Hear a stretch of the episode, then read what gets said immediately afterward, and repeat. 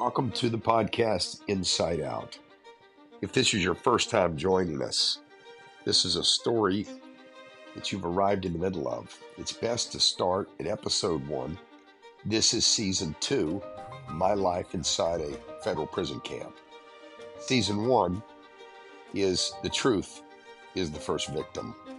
And it would be best if you started season one, episode one, and worked your way through. New episodes drop every Sunday. We're so glad you're here.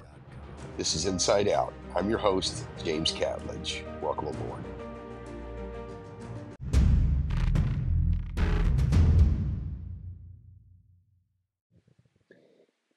Okay, I want to talk to you about my, it's not my cellmate, but he's my neighbor across the hall from my cubicle.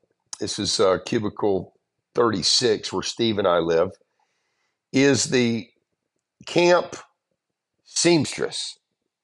And that sounds like a female title, but this is the person who's in charge of the sewing machines in the laundry. And his name is Douglas. He's Vietnamese.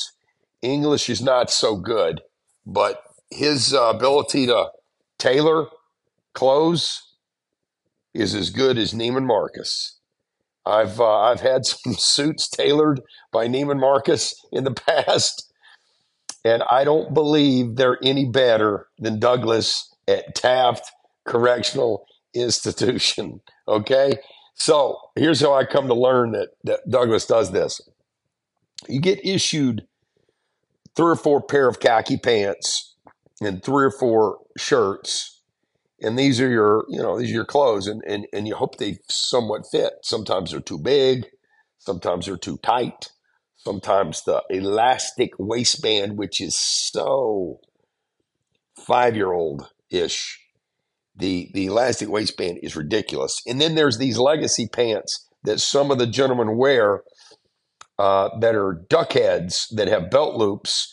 And the rule is the institution's all gone to these elastic waistbands, but they don't make you throw away the legacy pants. They just hope that eventually the guy goes home and takes them with him, and then everybody gets issued the same. So there's these few pants floating around that look, you know, a little more comfortable. Okay, they're still khaki, but they've got belt loops, a zipper, and a button, you know, and, and you can wear a belt with them. They just they just look a little better. Well, Douglas is across the hallway, and I notice that Douglas has brought back some pants, like, like a dry cleaner. He's brought back some pants and shirts, and, and inmates are going in one after another, and he's he's holding them up to the inmates' shoulders, and then he's he's holding up to the inmates' inseam, and he's basically checking lengths and like a, like a tailor, like a clothier would. And I thought, okay, well, this is interesting. I'm going to just inquire about this because I hate the way my pants fit. I'm a 32 waist, I'm a 32 inseam, and it seems like every pair of pants they've got there is any size but that. So I get them a little big, and then I I, I need them tailored. Um, so I approached Douglas. I said, "Tell me how this works. You uh, you you can tailor the clothes." He said, "Absolutely." And he gives you know with the with the beautiful Vietnamese accent. And I almost tried to do it there, but I, I think it would be disrespectful if I did. So Douglas explains to me that he's very, very good at this and that it takes him one day to do it. So I said, Well, how do I compensate you? He said, Well, just get me the trail mix from commissary every time I, I uh, make adjustments for you. So that evening, I hand him five pair of pants. I keep one and I give him five. I give him five pair of pants. I want them cut 32 32. And I want from the knee down, I want the the uh, the leg to go go taper down to to seven inches down at the shoe. I know this sounds crazy, but that's what I want. I want these pants to fit me, and I want to feel good in these pants. So I give him those measurements. He likes it. He brings back one pair the next day, one of the five, and as we try them on. And I try them on, and they fit like a glove, like perfect. He's got the He's got the uh, the rise lowered so they don't feel tight up around your your waist. He's got, I mean, everything is just right. And then he's added something. Now, this I didn't request this. I wouldn't even know this was possible. He somehow found some suede or some type of leather that's a little different color and a little different texture. And he's got the pockets up top lined with this. So if you put your hand in the pocket, it feels like you've got, you know, it's like a velvet pocket. Like, I mean, it's really, really high quality pants. And these are the prison issued pants. And so I immediately realized, okay, this is going to make my stay a little better.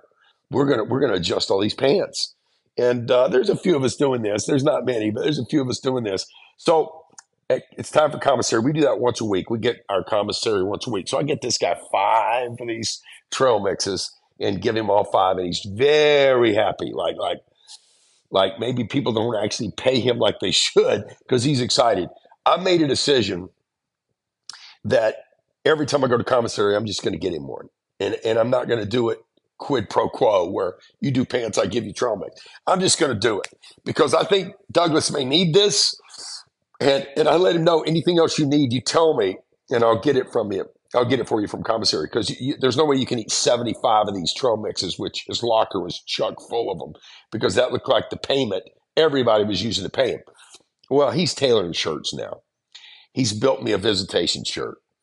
I, I, I'm on the outspoken team, and you're not supposed to tailor those shirts, but I tailored the shirt. I had Douglas take it in the dark of night, tailor the shirt so it fit me perfectly. I have, if I'm wearing it, Douglas has, has tailored it, and he he likes it. He he likes that I like it. And so we establish a great rapport. Douglas starts coming to me with other stuff, and Douglas wants books to read. And so we start exchanging. Anyway, Douglas and I became fast friends, and and he made my stay fabulous. He, I, I got to tell you, we're inside a federal facility, walking a dirt track, wearing really military issued clothes, and Douglas is making it better.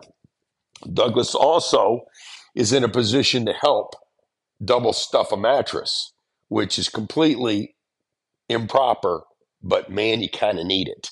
The mattresses we've talked about are so thin that you float right down to the metal bunk. And so all night long you're aching. So Douglas has figured out because he's got control of the, the sewing machine, he can open up a mattress double stuff it, and resew it. And uh, and so he can do that kind of fast with a hand needle and hand thread. So he brings that stuff back, gets the mattresses all built up nice, and uh, he can do it with pillows too. Open up a pillow, double stuff them, and and then you put your pillow sheet on it, and you got a double. So he D- Douglas is a treasure, and um, anyway, that's just one of the crazy experiences that you can have. I, this is probably going on at every federal camp. I would think so. Uh, not everybody's going to need that or want that, but those that do, it's there. And there's many other little what we call side hustles or businesses that guys get into there. I had a guy doing my laundry would do underwear, socks, shirts, pants, uh, and then use Bounce uh, fabric softener, Downy uh, softener and special detergent, which is not available to us in commissary. He would do all that because he had control of the laundry. This was Chris. Chris had control of the laundry. And so he would fold, wash it, make sure everything was soft, fold it. And if you needed ironing, he could do that too. He could iron stuff that needed to be ironed. Like if you had pants for outspoken or pants for visitation or pants for church, he could get all that done too. And so you, he, he basically, I can't even remember the pricing now, but uh, it, it may have been 20 bucks a month. And he did all the laundry all the time. And you never need to worry about it. He would come pick it up and then drop it off. You didn't have to even go up to the laundry to do it. He'd pick it up, he'd drop it off. And it was always kind of a, a nice, refreshing, exciting thing to see that your laundry had been done. You know, you leave the bag out the night before, he picks them all up, brings them all back. And you, and you repay him, of course, with commissary as well. That's kind of the currency inside is uh, they just tell you what they want. And most of these guys want the same thing. And so you're just marking the marking your commissary sheet for the things you know Douglas needs, or or you know uh, uh, Hector needs, or you know that Chris needs, or whoever you're doing business with. Uh, one other side hustle that I took advantage of is once a week you've got to ready your cubicle for inspection. Now, a lot of guys are neat. I'm neat, uh, where we keep things kind of tidy, but you still need to dust and you still need to mop and you still need to take your trash out and you still need uh, your your bedding done. Your bedding's got to be laundered and all that stuff. And and that's different than Chris's service. This is almost like housekeeping. Um, and there's guys that do that. And I think that's uh, that may be 20 bucks a month too. And I may have my pricing wrong.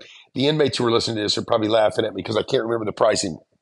But I had a really uh, good guy doing it for a while. And then he just got a little flaky and would, would, would, would give me reasons why he, he couldn't get it done today. Could he do it tomorrow? You know, and I, I just didn't like that. I wanted it to be kind of steady. And so I released him and hired another guy. And that guy was, his name was Will. And Will was so solid. Will was a leader, a lieutenant under Chino, the chef, my chef, and uh, that, that cooked all my meals. And Will was one of his lieutenants, maybe his top lieutenant. And Will also did the housekeeping on many of the guys. He probably had five, six accounts. And he was so good, so solid, so reliable.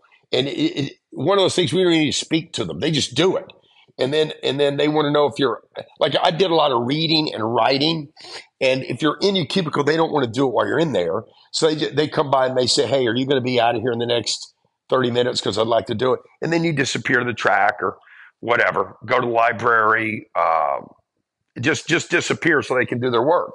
And uh, so there's all these little businesses that are in there. Some guys are making desserts on the weekend. I had a guy that was an unbelievable. Uh, dessert chef. He could make fudge with walnuts, pecans. It was milk chocolate, not dark chocolate. He he literally could make fudge, and and I was so suspicious because I know the ingredients that you have access to from commissary, and so I wanted to taste it to see if it's anything like fudge. And I, I got to tell you, he could sell this at Disneyland. It was that good. And so I was a regular customer of his. Once a week, I would buy, I think, two cubes of fudge. I would usually give away one and keep the other for myself as a treat. But uh, so there's really a lot of this going on. Now, all of those are not institution approved. All of those are like inmates innovatively figuring out how to make a few extra bucks to buy their, their essentials from commissary. These are all just side hustles guys have figured out that they're good at and they're going to get good at it. They're going to earn business and make a few bucks. One of the approved hustles inside, which is part of the administration's required, is the barbershop. And so, literally, I usually get my hair cut because I wear my hair short uh, outside, outside of prison. I wear my hair short. I get it cut every two weeks every two weeks. Uh, I have my hair cut. Amy cuts my hair and she cuts it every two weeks.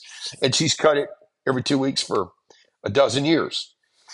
And uh, I was worried about that inside. What do I do? Well, guess what? Some of the best barbers on the planet are sitting inside federal facilities. And so uh, the first guy, and by the way, it makes me nervous anytime you change barbers. So inside there, we I've got one guy and he's going home in three months. So he's the best. He's cutting white guys' hair. There's white guys' hair. There's black guys' hair. You know, different barbers for different types of hair.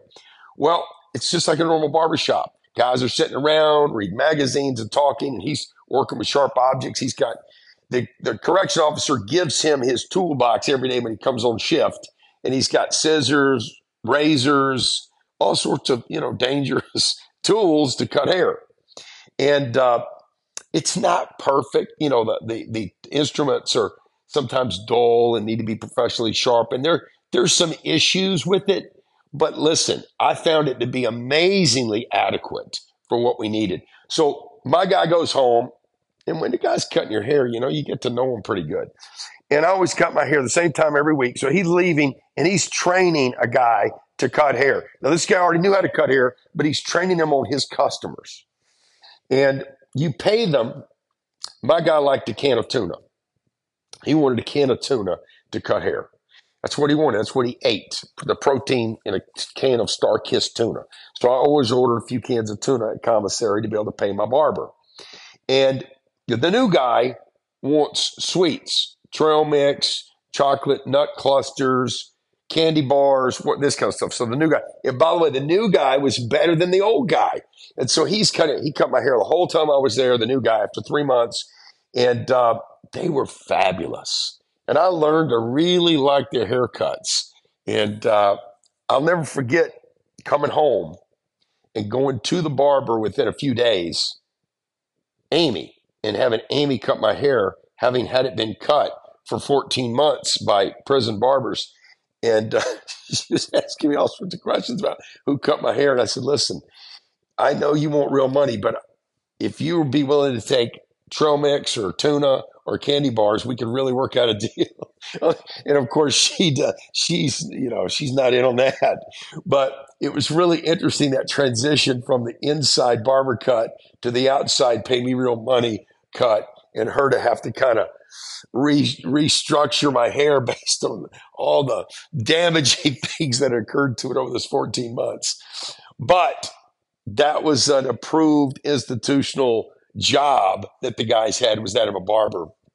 And uh, they did a great job. It's one of those things you don't even think about until you're inside and you're thinking, oh my God, my hair's growing. What are, what are we doing here?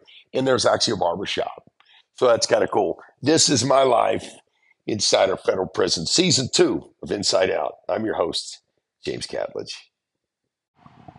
Hey, I want to say this about Steve and his lovely wife, Katie.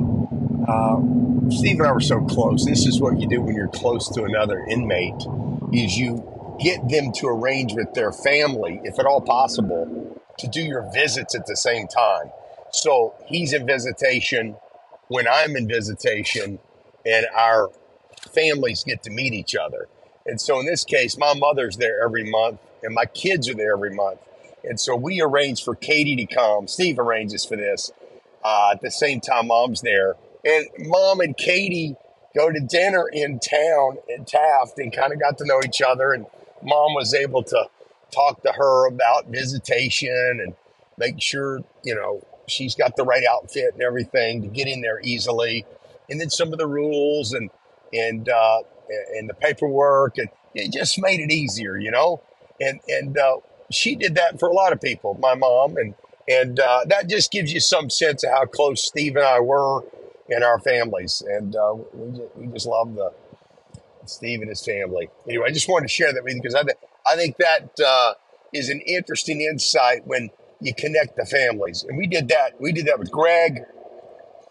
We did that with Chino. Chino was my cook, actually. Chino, we'll, we'll talk more about Chino later, but Chino cooked all my meals when I decided that the, the uh, dining hall, it's not a dining hall, I can't remember what they call it. Maybe it's the mess hall or chow hall or whatever. But the food was so bad for you.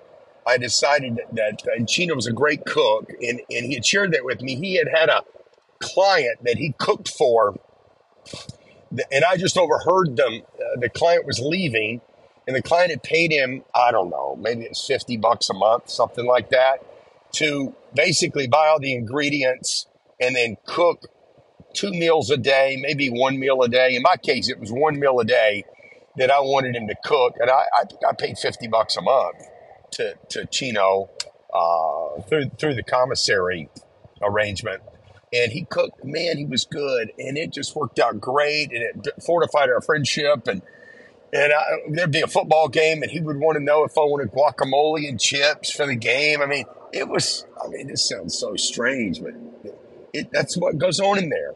You, you got guys that are excellent at uh, cooking and making desserts and all sorts of fun stuff.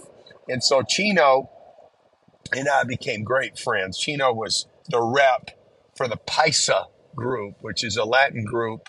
It's a Latin gang, actually, the Paisas. And uh, uh, Chino was the rep for the Paisas and, uh, and my cook, and just a fabulous human being, just a calm, credible personality.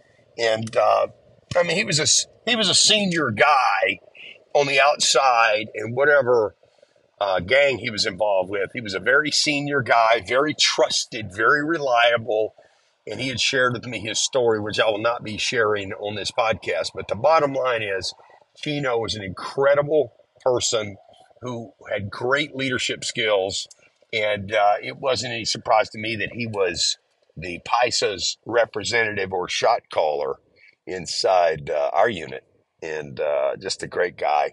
And uh, the fact he was my cook just just made things real smooth for me. I, I didn't have to worry about going to the cafeteria. I can make my own breakfast, oatmeal, and then do my exercises, come back. Chino would do my lunch. I would have a light dinner. And, and I ended up feeling like I could eat healthy and stay fit and got myself into a nice routine thanks to Chino. Uh, there was a, this is interesting regarding cooking. Once a week, Chino was involved in a religion, uh, a Native American religion, where they got access to literally a barbecue grill. And I'm not sure what what religious uh, re- reasoning there was behind it, but if you were in this religious group, and there was a few of them, they could go behind the facility where there was a barbecue grill, like a like uh, they they could actually grill hamburger meat, they could grill burritos, they could grill carne asada, they could make all sorts of fun stuff at that grill. And once a week, Chino, because of his uh, his working with me on the cooking, he would make my meal back there on that grill. And boy, I look forward to that. I think it was like every Tuesday or Thursday. Golly, I, w- I would like ask him, hey, are you going back there to your religious services today? and uh, and boy, he would he would come to my locker, get the ingredients necessary. I would buy the ingredients from commissary that he suggested I buy, and then he would just come and get them out of my locker to go make the meals. And we had microwaves. There was a microwave room uh, when you didn't have access to that barbecue grill. And so that that's how we did it. It's fantastic. So that's a little bit more about my life inside a federal prison. This is James Catledge with Inside Out. Welcome aboard.